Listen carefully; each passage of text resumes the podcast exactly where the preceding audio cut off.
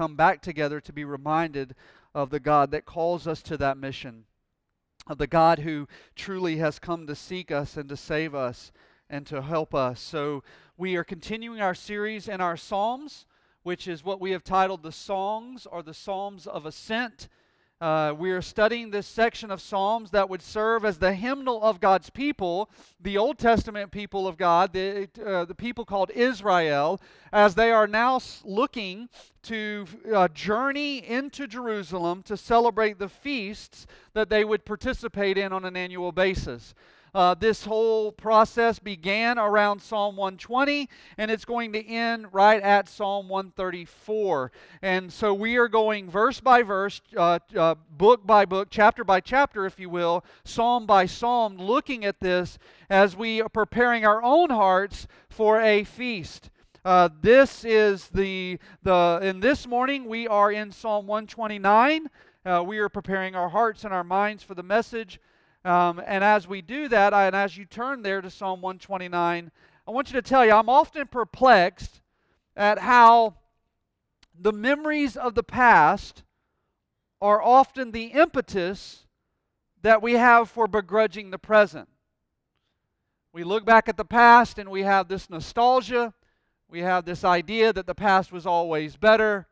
And we utilize that and we, we make that a way in which we look at the present and we just begrudge where we are. We begrudge the place that we are. Instead of looking at the past and remembering the past from being the very place from which we can launch all of our hopes in the present. You know, if God can be faithful in what He has been in the past, then therefore God will be faithful to us in the present and the future. But oftentimes, what we discover is when we look at the past and we see God's faithfulness in it, we often bring ourselves into the present and we begrudge where we are. And my, my question to you, faith family, is ought we, in light of new adversities, ought we, in light of the new changing challenges, Ought we ought not to be a people who are able to look at our past, not as mere nostalgic reflections that cause us to desire to go back, but ought they not to be the very truths that embody us to move forward? The very things that we ought to look at and go, wait, if God is for us, then who can be against us? Because our God then is our God now and our God will who is will be our God forevermore. Amen. He was and is and is to come, never changing. So, faith family, I want us to see how this psalm that we're going to look at this morning is going to take us back while simultaneously launching us forward.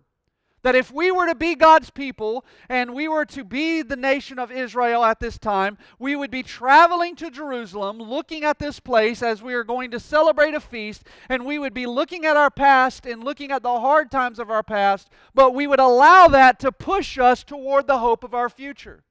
Now, I know I've said this every time I've got up and preached from this uh, in this series that you might say, "Well, I'm not Israel and we're not going to Jerusalem." Well, that is true in a sense, but in another sense it's not true that we are the people of God who Israel was. We are the Israel of our day. The church are the people of God, the chosen people that God has used in this place, and that we might not be going to Jerusalem in Israel in the geographical sense, but we are going to a new Jerusalem, and we are headed to a new feast. And because we are headed to a new feast at the marriage supper of the Lamb and a new Jerusalem that God will bring upon this earth, then we too can look at this and say, wait, are we not able, even more than they, because what do we have in our past that, that was in their future?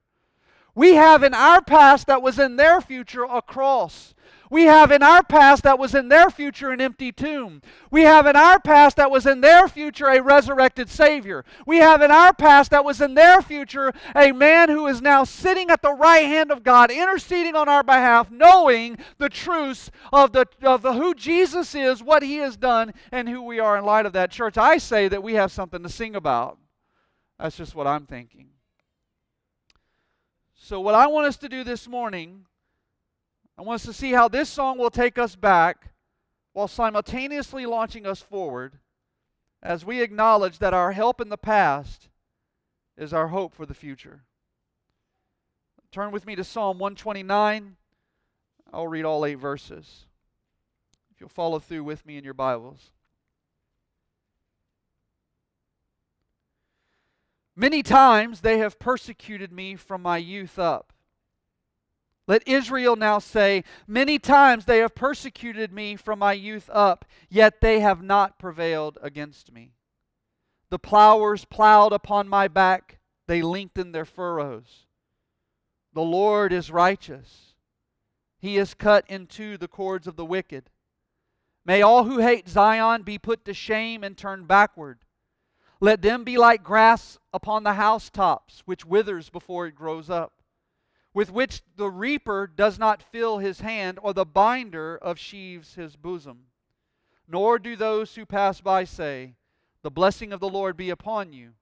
We bless you in the name of the Lord. This is the word of the Lord. Amen.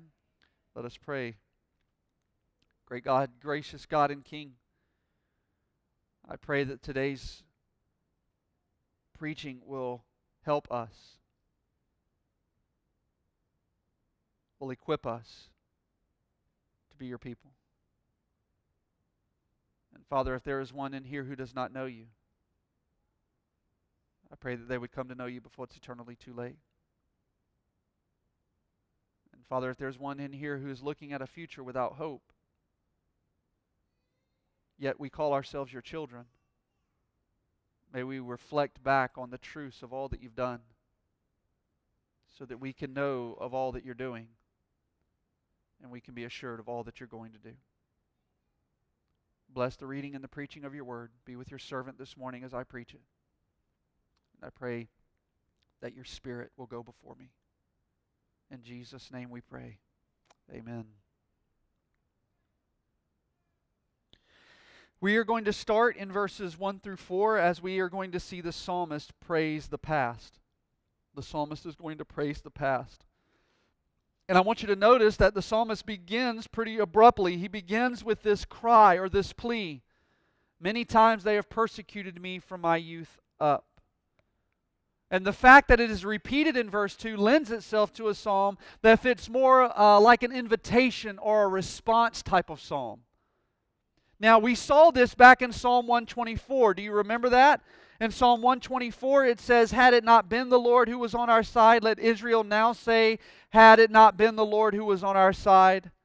We have seen this before, and it indicates the place of this psalm may very well be among the gathering of God's people in a worship setting just like ours, when the leader would stand up and state what he wants the people to say before he tells them what he wants them to say. It, it, it reminds me of the way we catechize children, the way I catechize even my own children, by reading the question and then having them repeat the question back to us. That is what we often do. I would say uh, my children would be in the car and we'd be driving, and, and I would read, Who is God? And my children would repeat to me, Who is God? Or I'd say, What is the chief end of man? And my, my children repeat back to me, What is the chief end of man? And I would say, the answer is to glorify God and to enjoy Him forever. And then my children would repeat back to me, to glorify God and to enjoy Him forever. And that's what's happening here. The psalmist the, is gathered. We, we believe that the psalmist may, in this kind of psalm, be gathered with the church, and the whole community is saying, Many times they have persecuted me from my youth up. And let Israel now say, and then everybody would repeat it, Let many times they have persecuted me from my youth up. It's almost as if the psalm the psalmist is is is getting them started, if you will. Hey, let me remind you of what we're going to sing. But who is the me here? Many times they have persecuted me from my youth up. Well, well, well, that was country. I went straight to that. It says, Many times they have persecuted me from my youth up. Let Israel now say, Many times they have persecuted me. So it seems to be, ladies and gentlemen, that it is a corporate gathering speaking about the unity of God's people, the corporate God of God's people, none other than Israel. God's people who have been persecuted many, many times. It is the chosen people of God that when we go back and we see God choose this nation, who would we would find who began inside of none other than Abraham, we begin to see the covenants being worked out inside of this, and it is God's covenant people who have been persecuted, and these are the me. This is the me that is speaking. And this is the only command in this entire psalm. The only command in the entire psalm is let Israel now say. Let Israel now say. So we know that it is Israel. That's who is going to be singing this. And what it is it what is it they are to say? By who? By the way, who are they persecuted by? Many times they have persecuted me from my youth up. So Israel is singing together, they who have persecuted. And I believe that the they here is the enemies of God's people. And that's the reason it's generic they, too, too numerous to name. If you were to go back and you were to study the history of God's people, we would have a litany of people described for us.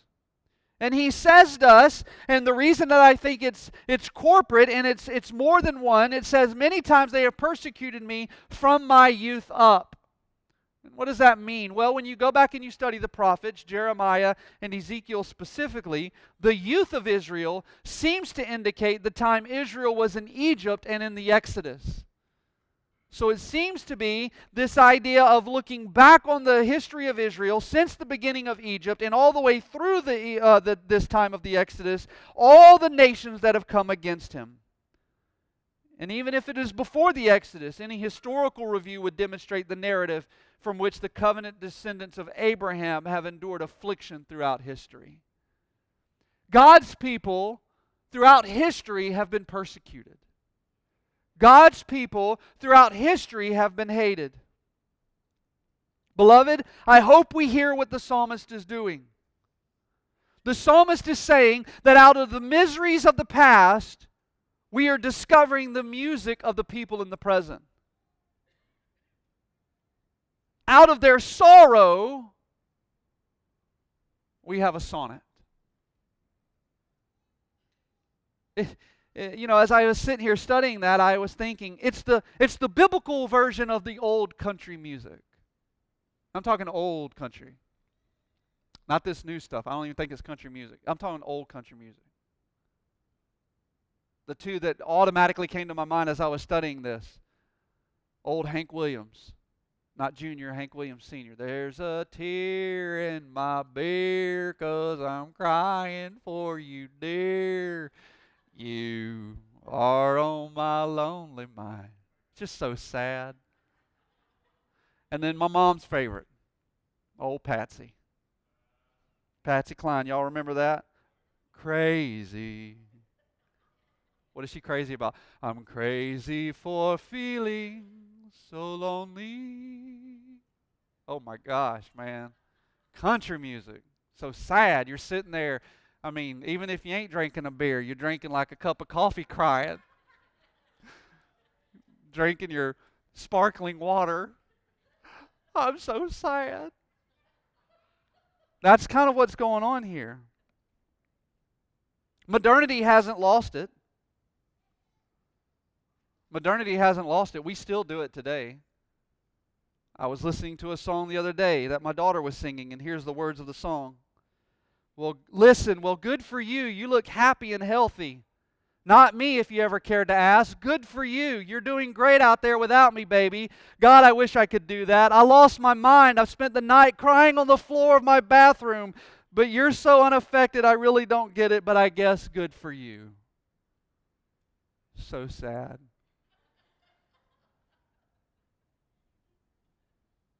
The church isn't lost on it. When peace like a river, what? Attendeth my way. What? When sorrows like sea billows roll. You with me now, ain't you? We haven't lost it.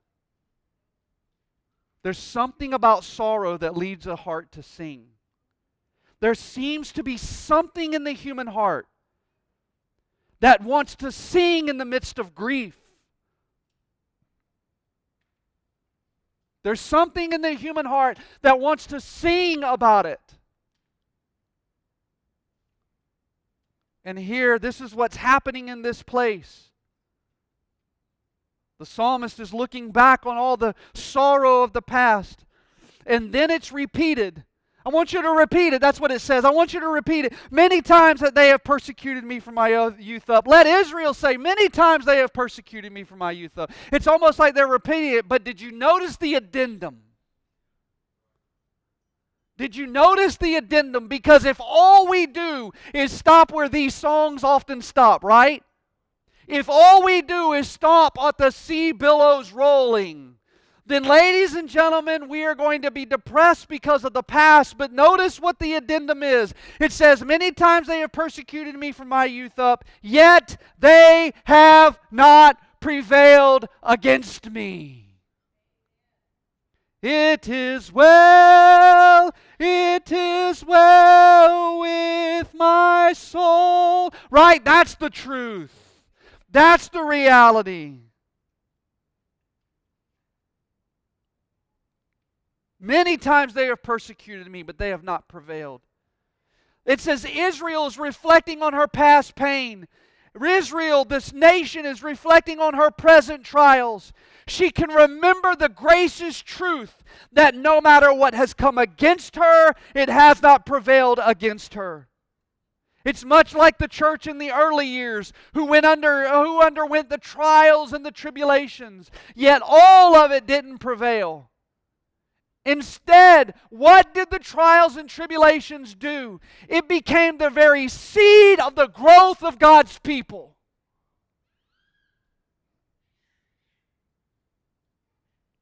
One author writes it like this Babes in grace were cradled by opposition. No sooner is a child born in this world that the dragon comes after it. This is our problem with raising our children the way we do. We're raising our children as though there is not a dragon after him. There's not a dragon after her. We're raising our children as though this is the place in which they are to find peace and joy and happiness. They're to find it in all their circumstances and their 401ks and their health plan and all their career opportunities and in their education. Ladies and gentlemen, I'm here to tell you the moment your child was born, there was a dragon after it. And listen to me, that's the reason we raise knights. We raise knights in order to fight dragons not to sit on a couch and act like it. We, we raise warriors for the gospel.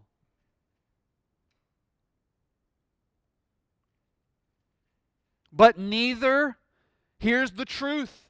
Although there is a dragon after it, neither, in oppo- neither did the opposition, the they, or has the dragon prevailed. Resilience in the face of persecution has always been the foundation of God's people, whether it be Israel or the church. Resilience in the midst of tough times. I was just talking to the leadership team this morning as we were sitting down conversing about this. And this is what you'll be hearing a little bit about tonight. Pine, uh, Christ the King, I believe we are somewhere somewhere, somewhere particular in our church right now. And we have a choice to make.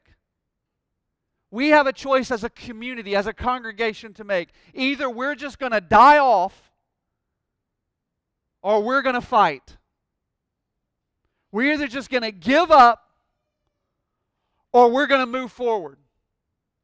And whichever decision that we make, it's going to be evident based upon how we live. And it is here, that right here in the midst of this, that I imagine a type of forte in the music. Maybe some cymbals are playing or a slight crescendo in the music. Because this is and has always been the testimony of God's people, old and new. Beloved, looking back has always been the ground of hope for God's people. It's not in themselves, it's not in their strength, it's not in their intelligence, but it has always been in the fact that they have a God who is faithful to preserve his people. God is faithful. That's exactly what's happening in here. So look at verse 3. The plowers plowed upon my back, they lengthened their furrows. A, a, much more pungent picture of the persecution that comes with the image of the people undergoing the pain of the plow that cuts rows on the land. To lengthen the furrows is this the idea of extending their torture, extending their pain. And in Exodus, we discover the abuse of God's people by the hands of the Egyptians. In the New Testament, the Apostle Paul writes, he speaks of receiving 40 lashes minus one. The people of God being mistreated, the people of God being afflicted by those who hate them and by the evil one. One writer would say this there is no busier plowman in all the world than the devil. And you look back on your past and you can see where your back has been plowed. You can see where it's lengthened their furrows, where the pain of your life in the past has been there. Maybe some of you are there right now. Maybe you're sitting in the midst of the plowing and your the furrows are being go, going over you. And then in the sweeping writings of the pen, the psalmist pour out what he has been coming to all along. The Lord is righteous. He has cut into the cords of the wicked.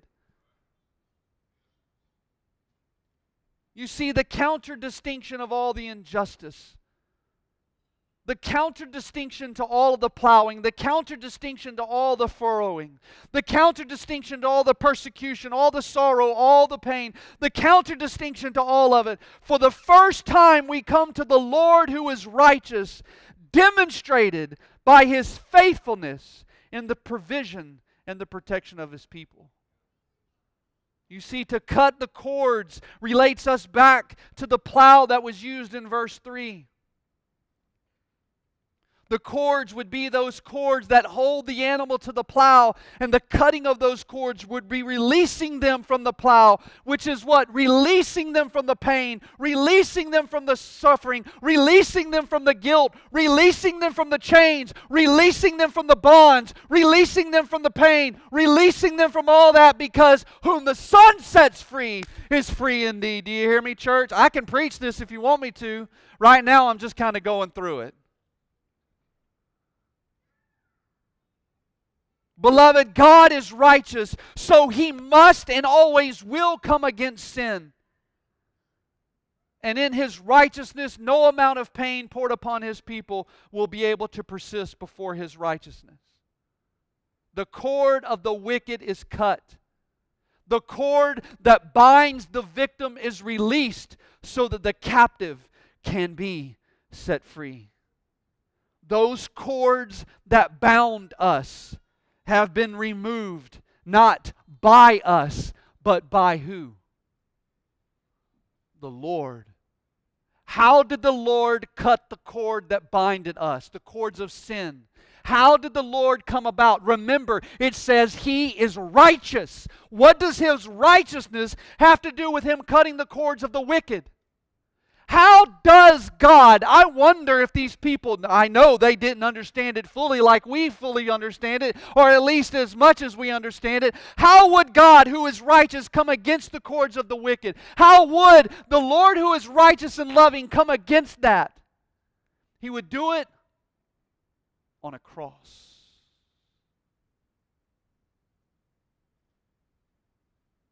He would do it on a cross.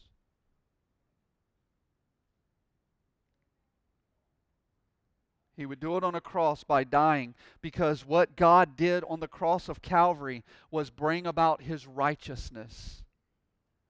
Ladies and gentlemen, beloved, I want you to know this and you need to hear this clearly.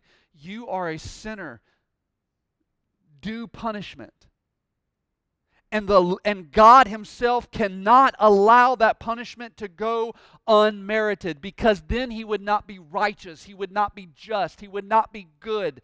Because for God to allow that which is evil to remain without punishment is not good, it is unjust. So God had to come and righteously deal with it with justice. And that's what He did in Jesus, that's what he did. Remember in Psalm 127, verse 7, it's in Psalm 124, excuse me, verse 7, he writes, Our soul has escaped as a bird out of the snare of the trapper. The snare is broken and we have escaped. Y'all remember us studying that back in 127? You see, God demonstrates that his righteousness will come against that which breaks his own. God's righteousness will always come against sin. God's righteousness will always come against, and beloved, you need to hear this God's righteousness will always come against those who come against his people.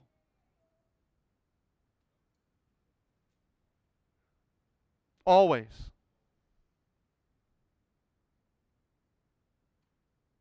Listen to what one pastor said.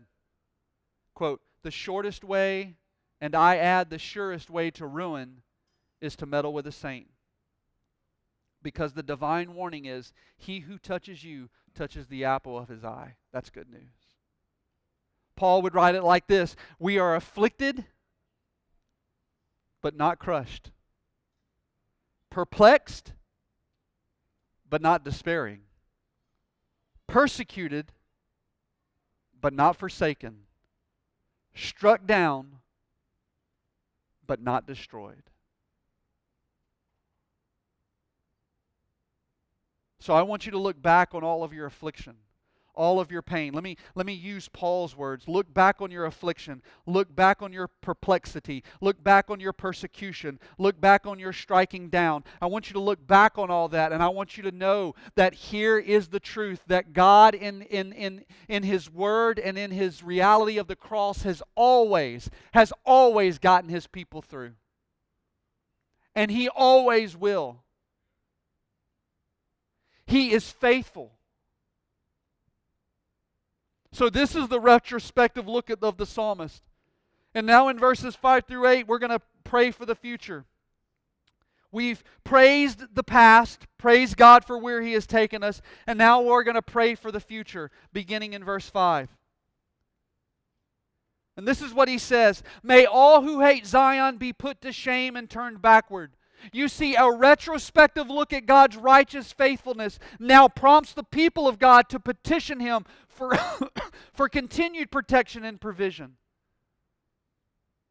That those who hate Zion Remember, Zion is what? It is the place that represents the Lord's presence, it is the place that represents the Lord's rule, and is the place that represents the Lord's reign. In this day, there was a location, there was a place for a people for a purpose. Zion, Jerusalem, David's city had a was a place, and that is where God dwelt with his people. Oh, but I got good news for you. Ever since Jesus has died, been buried, and resurrected again, there is a new temple ladies and gentlemen, and that is in God's people. God no longer dwells in a city, God now dwells in His people.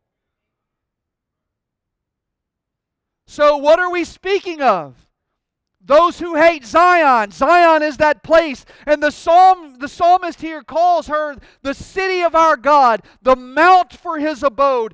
May those who bring hate to God's presence be put to shame and turned backward. That's what it says. Be put to shame and turned backward. Think of the idea of repenting. Think of the idea of being removed. Now, you have a choice in being turned backward, beloved, if you are against God's people in here this morning. The turning backward is a decision, the turning backward is a reality. It's the idea of an army who has come up against God and they have found themselves against a foe they will unable to de- they will be unable to defeat and they're forced to retreat. Oh, dearly beloved, listen to me. Ladies and gentlemen, listen to me. Hatred of God is a soul destroying venture. So, to this reality, we do not back away as God's people, but we give a heartily amen. And I want you to notice it's not a plea, by the way, for eternity in hell here. It's a plea for them not to prosper. It's a plea for them no longer to prosper in what they're doing. May all who hate Zion be put to shame and turned backwards. So, why do we in modernity struggle with this plea? It's amazing to me. These are the kind of passages that even unbelievers want to come to and say, see, that's not very loving. That's not very loving. It's not loving to talk about, may all those who hate you be put to shame and turned backwards. Is it or is it? That's not loving?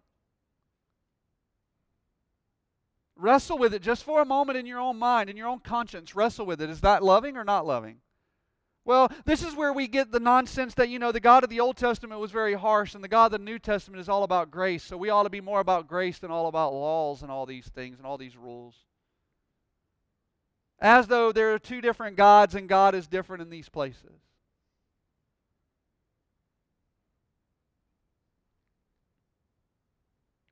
Why do I think we in modernity struggle with such a plea? I was listening just the other day. Do you know how much we're talking about justice today? It's an adjectival justice, but it's justice. What do I mean by that, an adjectival justice? I mean, there's an adjective attached to justice now, right? Whether it be social justice or racial justice or equality justice or this justice or that justice. It's always a descriptive type of justice. But in all of our talk about justice, we have no clue what it means to be just. That's, of course, until we are the ones who demand and desire it. That's, of course, until somebody does something to us and we want what? We want justice.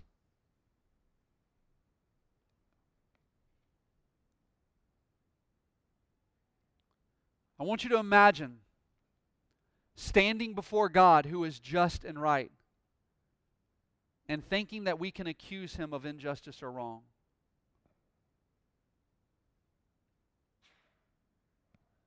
You know, we stand before God and we're going to say, you know what, God, I, you know, we don't we don't say it like this because that's a little bit too harsh, but we we kind of play like this. Well, when I when I get to heaven, I got some questions. When I get to heaven, I got some questions. You know what? We sneak in there as though you're you're owed something. God, how are you gonna? Who do you think you are? Who do we think we are? We have so lowered God to being our buddy, our friend.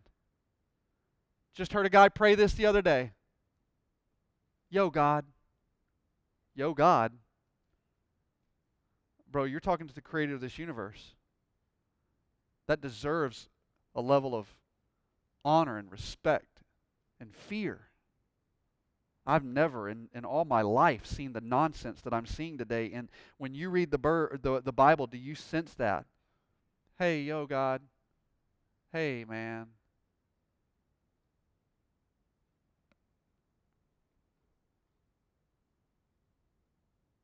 We have lost our minds.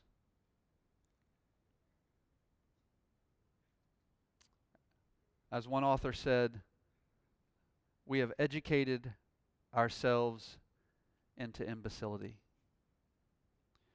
And this is what I want to say in every biblical term that I can woe to you. Those who hate good ought to be brought to justice. I unequivocally say that. Those who hate good ought to be brought to justice.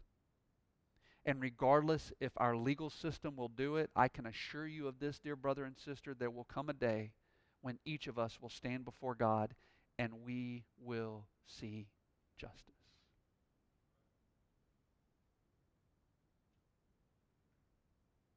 those who reject the love of God, if it be true, ought to be turned back and turned away. Those who reject God for what he is ought to be turned back. They ought to be turned away. Those who those who are hating good, it's crazy, isn't it? I mean legit, like legit crazy. What we are doing in our day. We're loving that which is evil, hating that which is good in our modern day missional vernacular, in, our, in the words in which we use in missional terminology, it almost seems like we ought to desire the prosperity of the wicked. How can we do this? Let me ask you this Do our communities prosper if wickedness prospers? Will our communities prosper if wickedness prosper, if evils prospers? Then how in the world can we as God's people desire it to prosper? It just doesn't make good sense. We ought to desire God's people to prosper in the midst of it We ought to be a people who are constantly looking at ways in which we can do it, but we ought not to be a people who, who keep the nonsense that, that we ought to want the communities who are doing evil to truly prosper. We ought to pray for those who hate God and His presence. We ought to pray for them to be put to shame in their sin, turn back into retreat, or either turn back into repentance. So here are the two options. You if you are evil, you hate God and you hate his presence, either climb back into the darkness from which you came or come into the light that Christ has provided for those who would place their faith in him. But I would say that we ought to in no way desire for their prosperity. How can we?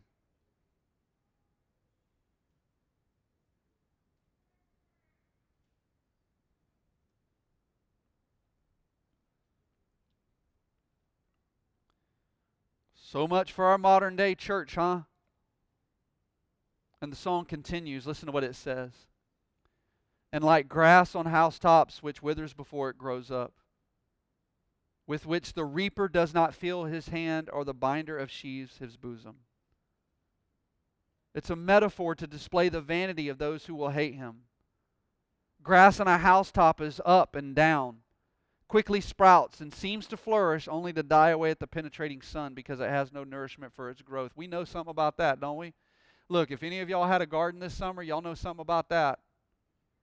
Because this heat is relentless. This heat is relentless. I was gone for a month in Uganda. All my flowers dead, yo. Hey, let me tell you something. Well, most of my flowers. Most of my flowers. The I'm talking about the herbs, the ones I was supposed to be taking care of. My mint, you know, that mint and pineapple drink that I always like to drink, my mint's gone. It's fried. It's DRT, dead right there.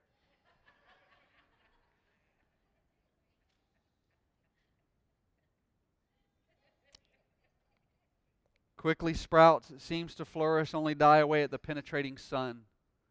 The point I'm trying to get at is there is a sun. There is a sun that is so bright and shining. In it, there is no fulfillment for the harvest. The reaper doesn't even fill his hand or bind the sheaves in his bosom. Those who work in the fields would place their harvest in their bosom. They would place their harvest here amongst their chests, but here is saying that there's none to carry. Nothing but stubble in the end. They're prosperous for a time, but they're transient nonetheless. As quick as it came is as quick as it goes. Reminds me of the old gardening proverb that says, soon ripe, soon rotten. Those who hate God will come to nothing. All of the first flourishing will come to an end and not even fill the hand of a reaper, much less his bosom. The end of their work is likened unto the chaff which the wind drives away. And that's not all.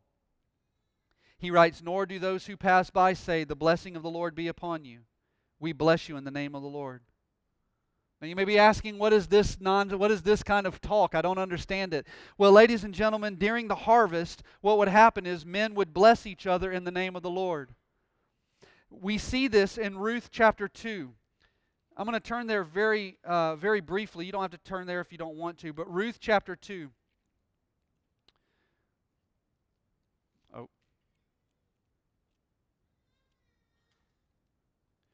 Um, many of you know the story of Ruth. She was left without a husband. Her husband had died. Her father in law had passed away. Her and Naomi are together. She goes into this field to glean. And as she's going into this field to glean, Ruth chapter 2, verse 4, it says, Now behold, Boaz came from Bethlehem and said to his reapers, May the Lord be with you. And they said to him, May the Lord bless you. So, what is happening? This man, uh, Boaz, is, is coming to this place where he is, has this harvest, and he is blessing them because they have been blessed, and they are going to bless him back. Beloved, we've been discussing this throughout this series. The blessing of the Lord is the greatest gift that we can experience in this life. The blessing of the Lord is the greatest gift that we can experience. The goodness of God in all the areas of life. And of course, a man who hates the Lord and be put to shame find littles in receiving the blessing, and therefore little in giving of the blessing. And you, you have to witness the truth, right? Those who are his were plowed by our enemies with temporary suffering. But in the end, we discover freedom and justice.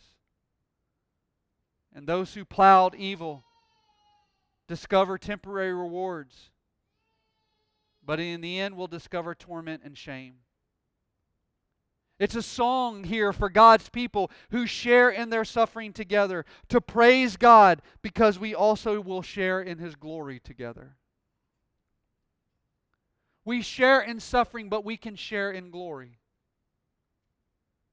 Tonight we're going to gather and we're going to eat. Probably eat pretty good. And we're going to look back on our past and probably share in some of the suffering, but we're going to share in some of the glory. Because, see, we as God's people know that who is faithful? God is faithful. Who is righteous? God is righteous. And we know that in all of our suffering of the past that God has brought us through, we are here as His church, as His people, and we know that He is faithful in it. And we can celebrate God's goodness. And so, ladies and gentlemen, as we continue our journey this week to our New Jerusalem, May we be a people who can reflect on our sufferings with the truth that the sufferings of this world are not to be compared with the glory which will be revealed in us. We come and we ask for God's favor that the unrighteous would not sustain prosperity, but we would come to shame and would be turned back by God's righteousness.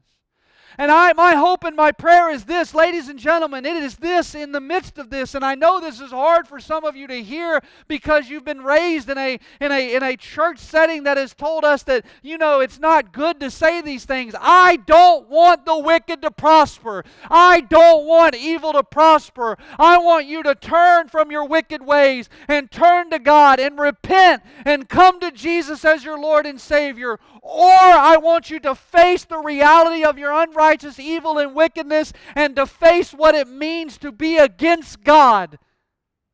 I don't want you to prosper. I want you to know what it means to be God's people.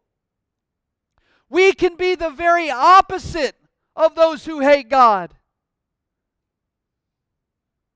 Instead of a temporary harvest that will soon fade, May we experience the eternal blessings of a God who is good. So we are able to rejoice in the truth that good seed bears good fruit, that whatever our hands find to do will be the, for the glory of God and for the good of our neighbor. That we, as His church, would be the extension of His blessing to the world around us. Blessed is the man who walks not in the counsel of the ungodly, nor stands in the path of sinners, nor sits in the seat of the scornful. For his delight is in the law of the Lord, and in His law he will meditate day and night. He will be like a tree planted by the rivers of water that brings forth in its fruit in its season, whose leaves also shall not wither, and whatever he does shall prosper. But the ungodly are not so, for they are like the chaff which the wind drives away. Therefore, the ungodly shall not stand in the judgment, nor sinners in the congregation of the righteous. For the Lord knows the way of the righteous, but the way of the ungodly shall perish. We can be these people. For, beloved, we are reminded that it is by his wounds that we have been healed.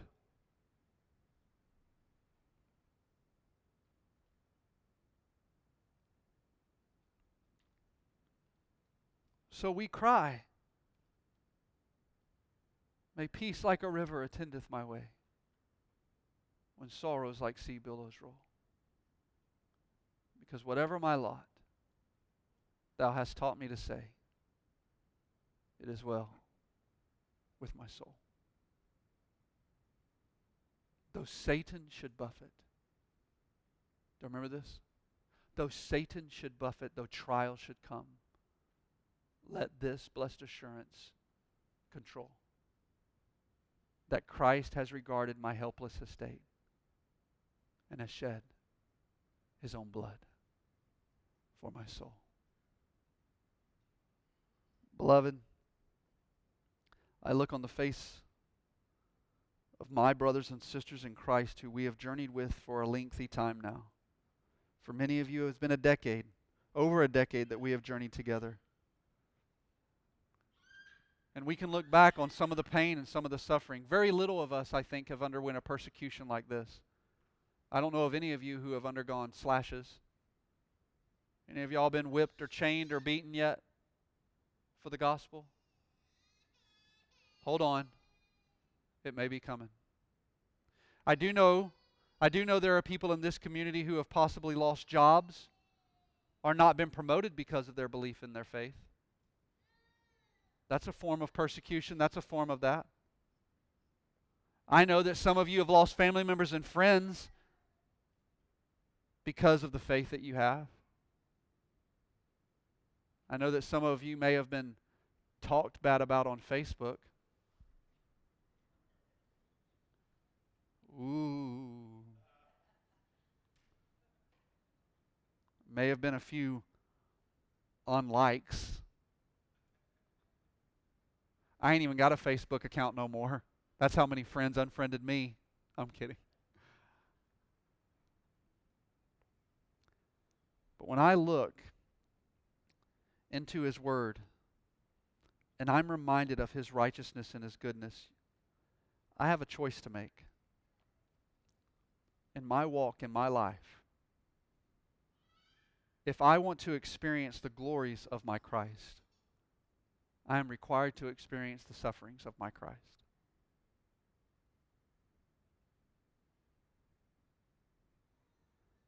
Can we be his people? Can we this week really focus on this? That as the past, as we look upon the past and see how far God has brought us, may we proclaim that in the present and may we live for that in the future.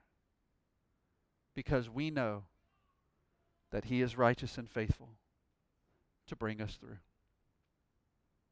And that we know the prosperity of God's people is true. Let us stand to our feet in honor of God's word as we prepare our hearts now for this Lord's Supper.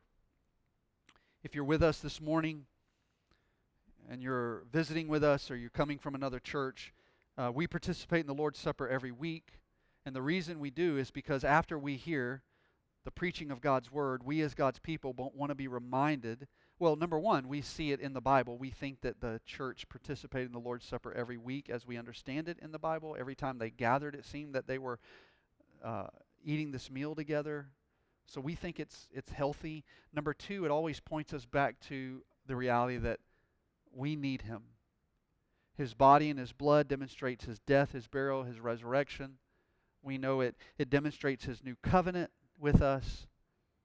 And so we, we participate in these elements to remind us of all that he's done and to remind us that we couldn't have done it anyway. To remind us that God doesn't God doesn't ignore justice because of love but because of love, God was just. And in his cross, we see his justice and his love meet for those who would trust and believe in him. So if you're here and you're an unbeliever, I want to thank you for coming and worshiping with this church as we have we're trying to understand what it means to be God's people, what it's called to be God's people. If you're an unbeliever in here, we would call you to repentance and faith. Obviously, we would call you not to be an enemy with God, not to stand in His way, not to stand in His um, in in His path. And we would call you to faith, and we would call you to repentance. And the demonstration of that repentance, by the way, is the faith that you have. And the faith that you have is to be demonstrated through baptism. And we would call you to be baptized, because not because baptism saves you, but because baptism is the example, it's the demonstration, it's the picture of what it means to die to yourself and to be raised anew.